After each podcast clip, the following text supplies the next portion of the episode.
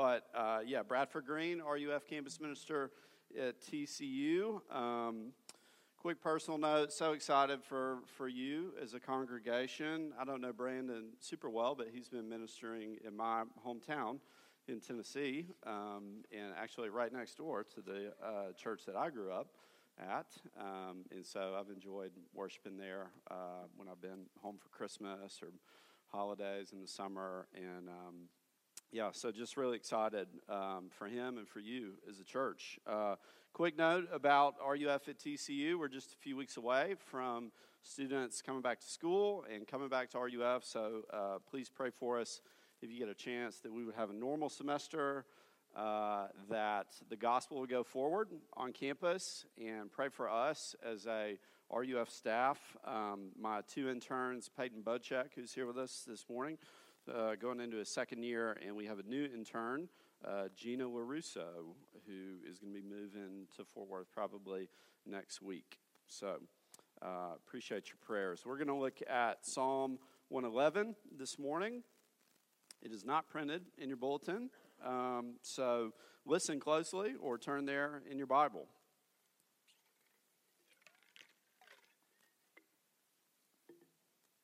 Hear the word of the Lord. Praise the Lord.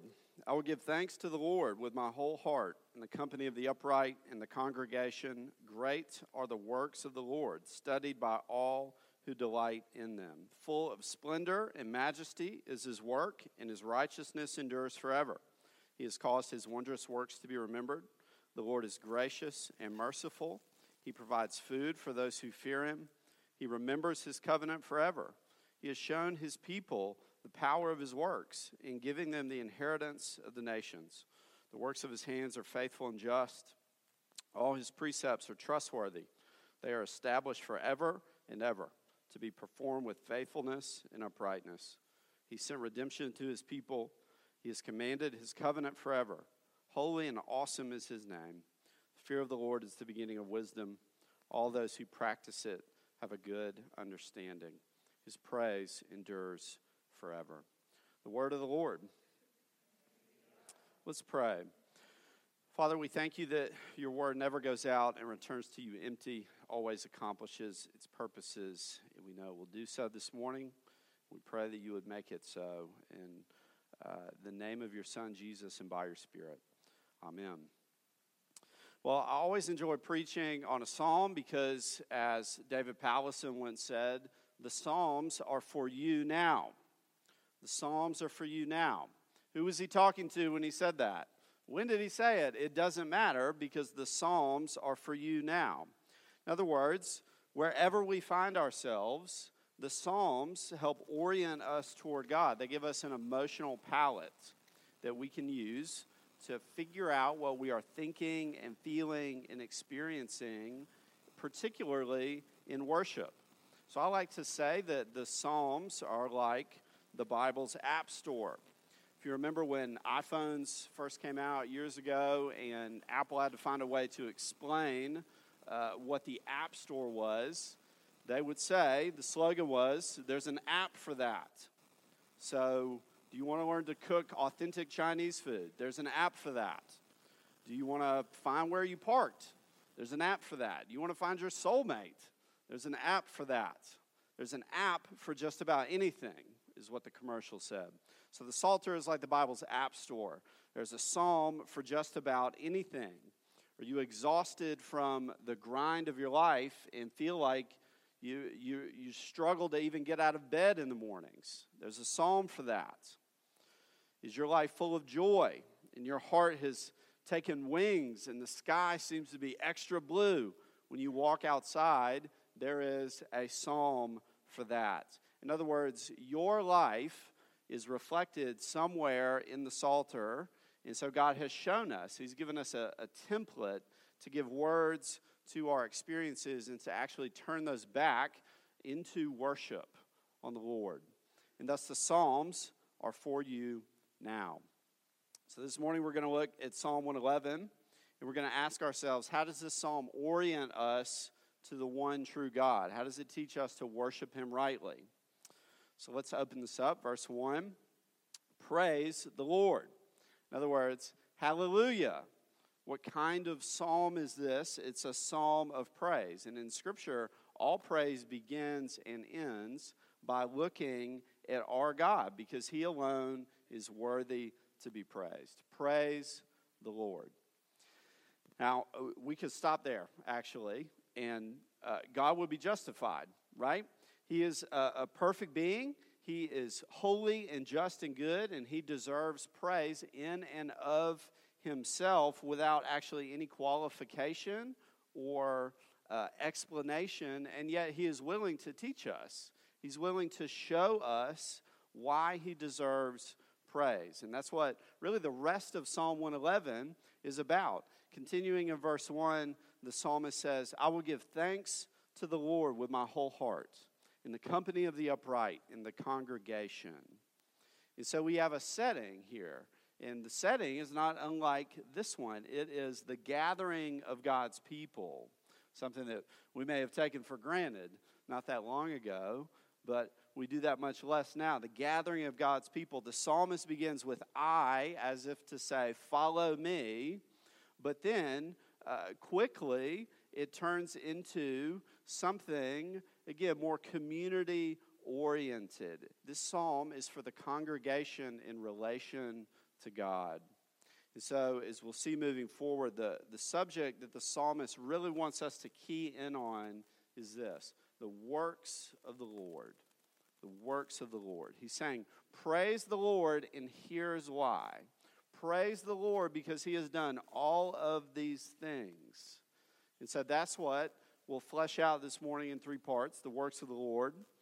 First, God's works are great. Second, God's works are gracious. And third, God's works are enduring.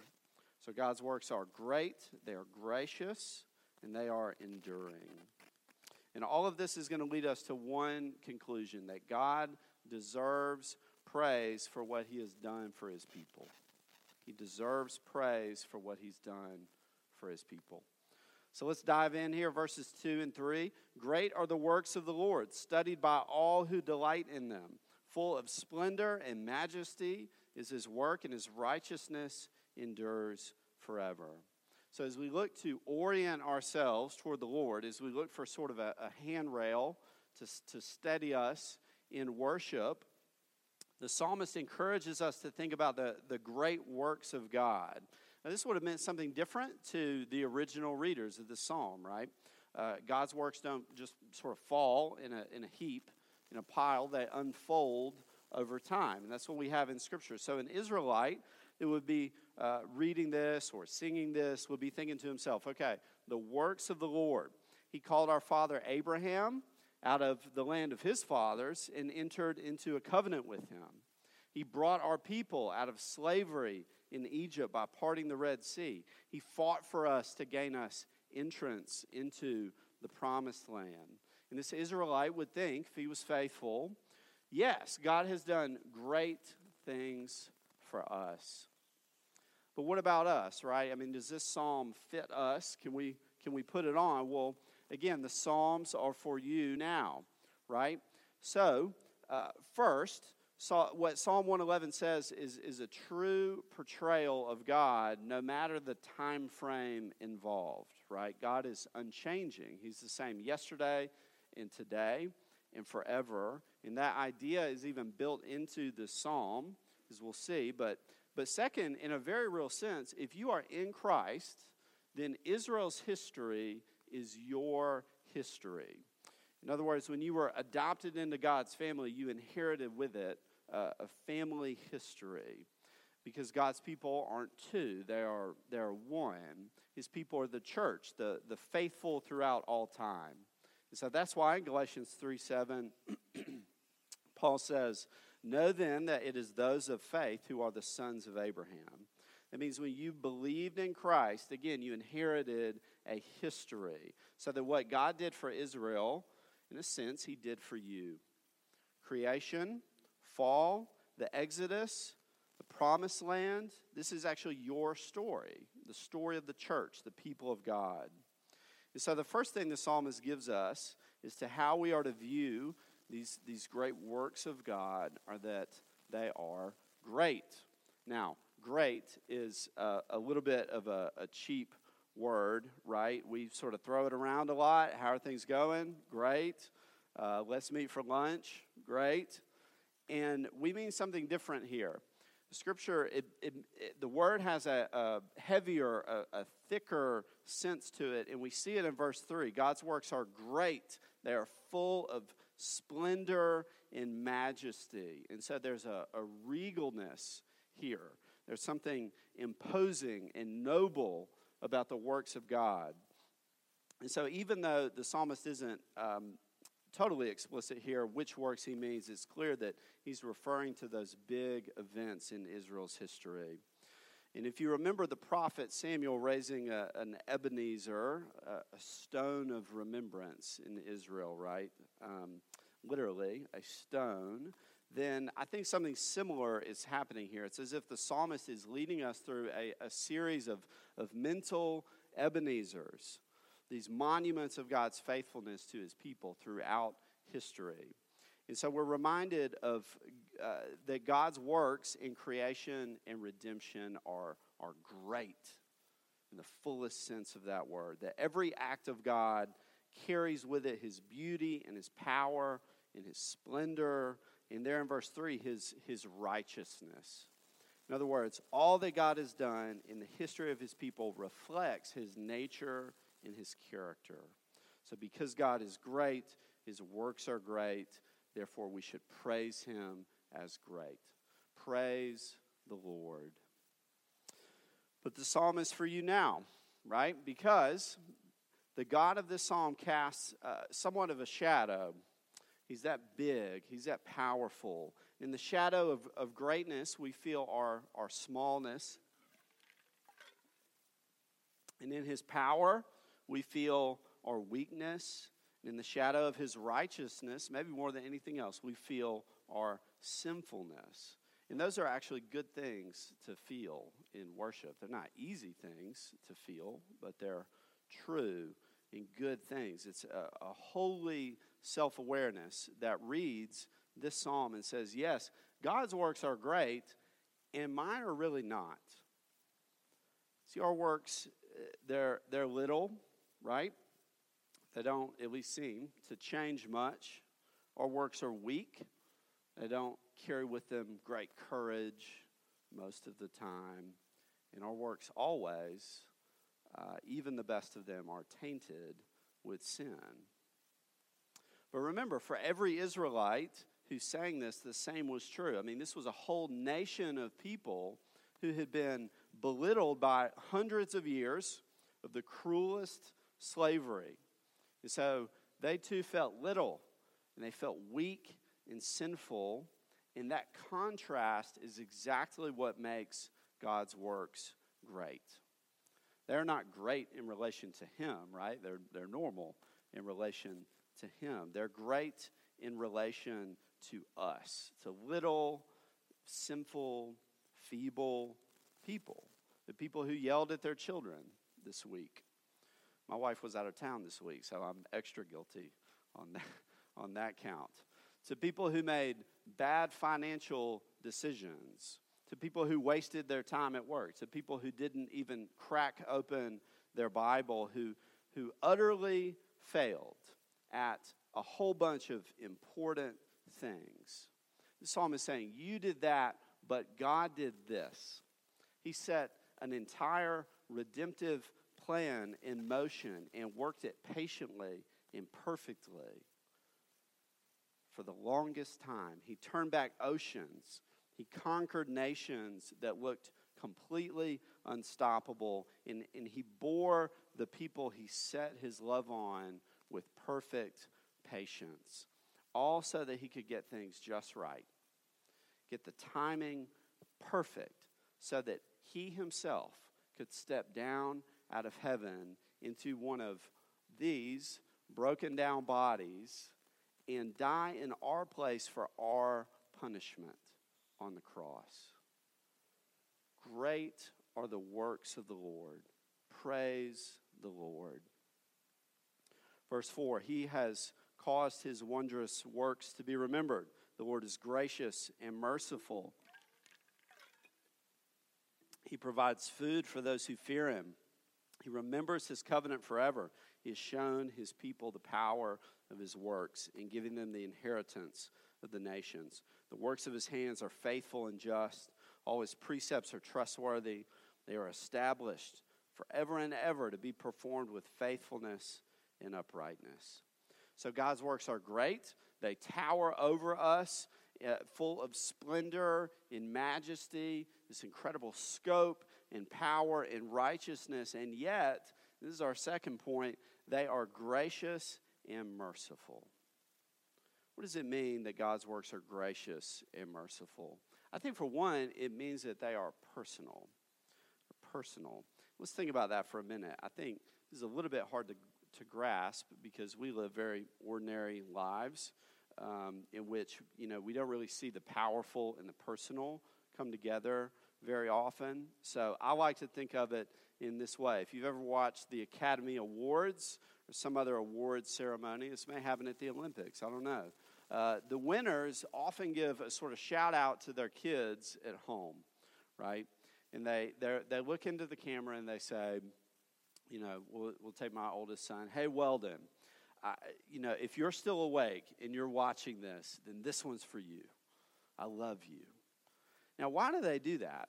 Right? It's not like the child had anything to do with the movie or the, you know, the competition that they won.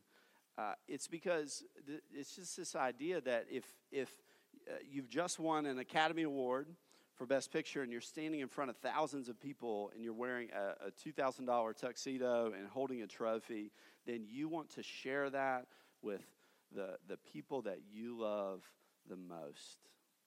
And so, for a child, I, hearing your name spoken in that moment and in that context, and not even because of anything that you've done, must be an incredible moment. The powerful and the personal coming together in one thing. And that's sort of a shadow of what God has done for his people. That he has spoken your name from the throne of the universe. The Lord is gracious and merciful. His works are these cathedrals of grandeur to be marveled at, but they also narrow down into something very personal, a, a sort of pinpoint in your heart. Because they're, they're not just what God has done, right? God's works are not just what He has done, they're what He has done for you. God is not just gracious and merciful in general, He's gracious and merciful to you in your life. How so? Well, it doesn't get more personal than this. Look at verse 5. He provides food for those who fear him. Food. I mean, think about that. This psalm, it, up until this point, we've been sort of flying around in the ether of God's divinity, and we have this bird's eye view of redemptive history spread out all in front of us like a, like a map. And then the psalmist says, But don't forget, he gives you food. The infinite, eternal, unchangeable God gives you sandwiches and coffee. It's the best thing that he gives us, probably. And, and Bluebell ice cream. It's maybe 1B, 1A and 1B. So his works are great. They are infinitely great, but they are also infinitely personal. But it's really even better than that in this psalm because, you know, truly wrath can be personal. And in fact, God's wrath is personal. And God isn't just against sin as a concept, He's against sinners, He's against bad people. And according to Scripture, that is all of us. And if you're here this morning and you've never put your faith in Christ, then you, are actually under that kind of wrath. But the gospel doesn't stay there. It tells us that God is gracious and merciful, and so his works are gracious and merciful. In his greatest work, the one most full of grace and mercy, is that he sent his son to redeem us. And so you see the, the scale of this. That on the one hand, he gives you sandwiches, right? But, but Jesus is the bread of life. On the one hand, he gives you coffee, but Jesus is living water.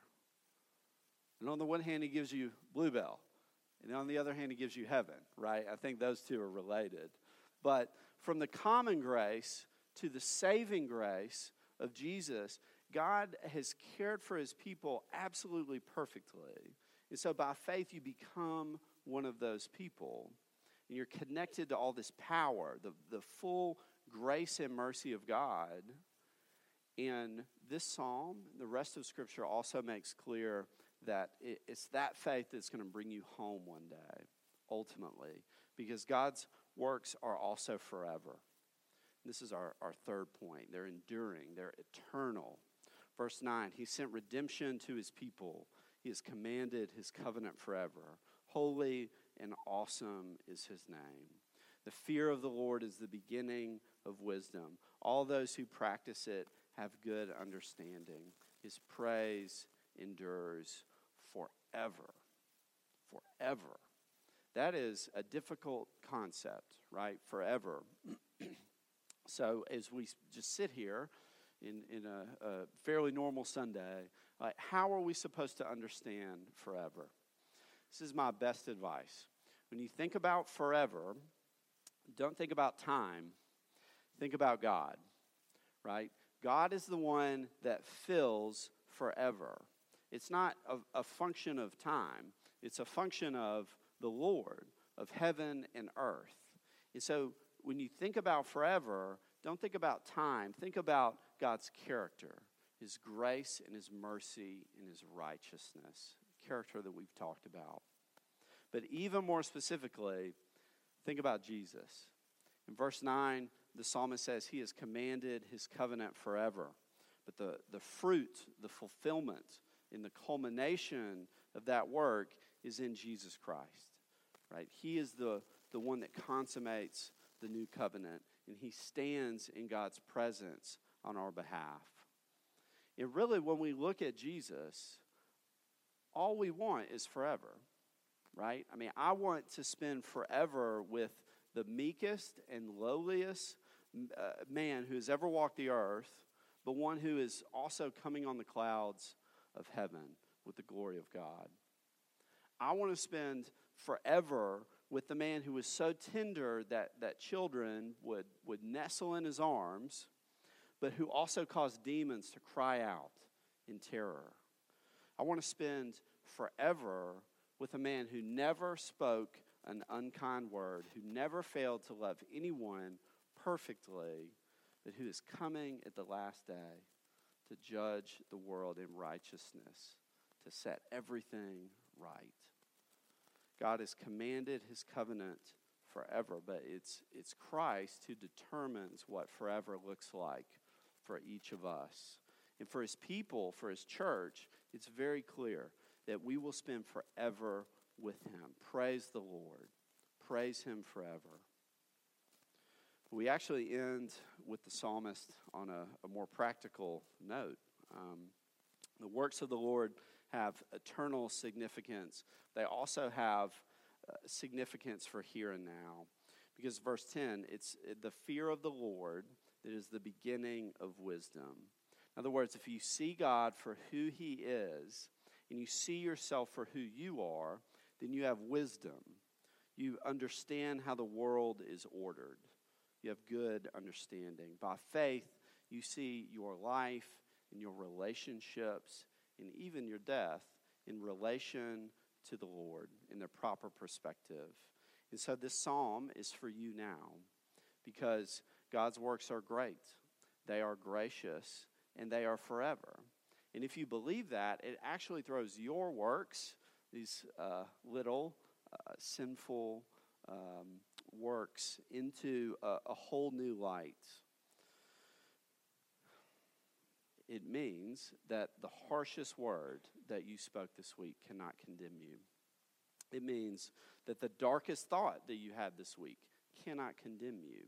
It means that the most backward and ill begotten and sinful emotion that you experienced this week cannot condemn you because of Jesus, because of God's greatest work.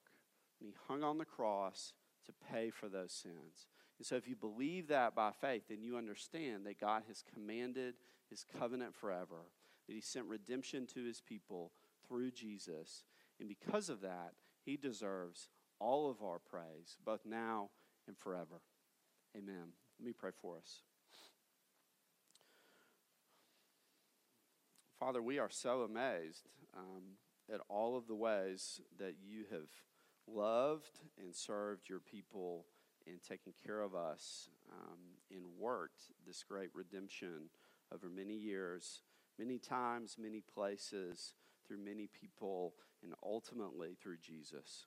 And so we pray that we would, uh, we would trust that, um, that we would believe that, believe your gospel, look to Jesus, and allow that to lead us in our praise of you, both today and in the days to come.